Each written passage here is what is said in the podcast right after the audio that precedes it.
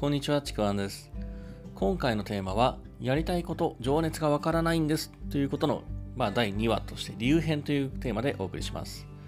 今回のまあこのテーマなんですけども、まあ、前回ですね、あの理由編の前にきっかけ編というテーマでお話ししましたので、まずですね、あのその1話目見てない、聞いてない方は、その1話目からぜひ聞いてから、この続き聞いてみてください。前回はですね、やりたいことが見つからない、自分の情熱がわからないっていう人が、なぜわからないのか、見つからないのか、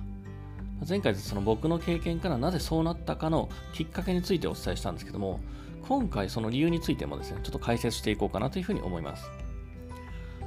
まあ、前回ちょっともう一度振り返ると、僕はもうね、子供の頃に作った自分が誰かから追い抜かれたりとか、負けるのを認めたくない。だから真剣に必死にやるのは恥ずかしいっていう、まあ、変な自尊心から無意識に何にも真剣に取り組まないパターンっていうのを作ってそこからやりたいことが見つからない情熱がないというそういう状態に陥ってたんですね。まあ、そういった話をしてたんですけども、で、これはですね、あくまで僕の場合の話の例なんですけども、この出来事をですね、一般化してみると、やりたいことが見つからない、情熱がわからない、そういう状態っていうのは、過去の自分の何かしらの出来事によって作られた思い込みからそういう状態を作っているということなんですね。何か思い込みがあって、その結果、やりたいことが見つからない、情熱がわからないという状態になっているということ。で、そのきっかけになる思い込みをビリーフとか信念というふうな言い方をするんですね。まあ、この思い込みのビリーフっていうのは何かしらの出来事で、特に子供の頃なんですね。その出来事によって、あ、世界はこういうものなんだ、僕はこういうものなんだ、周りはこういうものなんだっていうね、世界をなんか定義づけた。そういったまあ信念という言い方もビリーフ、思い込みなんですね。まあ、それがですね、大人になってもずっと残ってるっていうもの。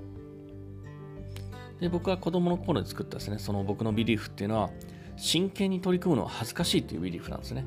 で、その、まあ、細かい内側には、誰かに追い抜かれたりとか、負けるのが嫌だっていう無意識。それがビリーフを作ってたんですね。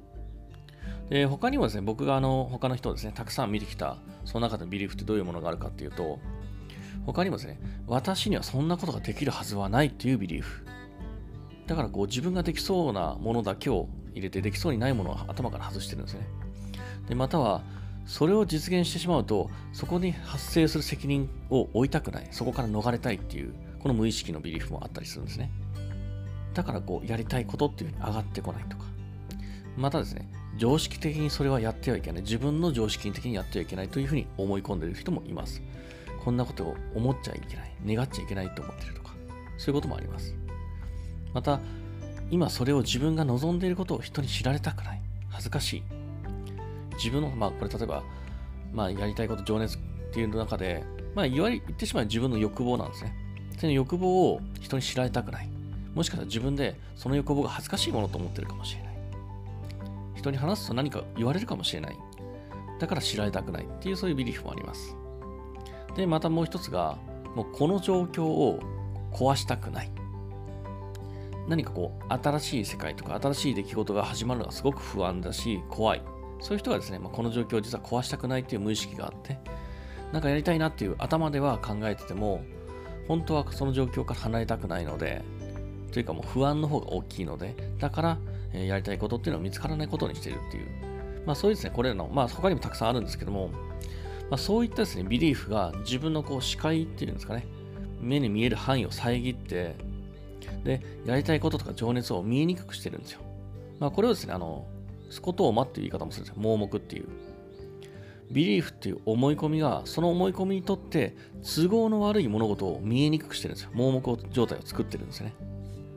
だから見つからないし、わからない。本当はその情熱って自分の中にあるのに、見つからない、わからない。あのスコトーマ、見えなくしてる。で、面白いのが、このビリーフを解いて、やりたいこととか情熱を見つけた人、そういう人から聞くんですけども、あのそれを見つけた時に私がこんなことを願っていいものとは思わなかったとか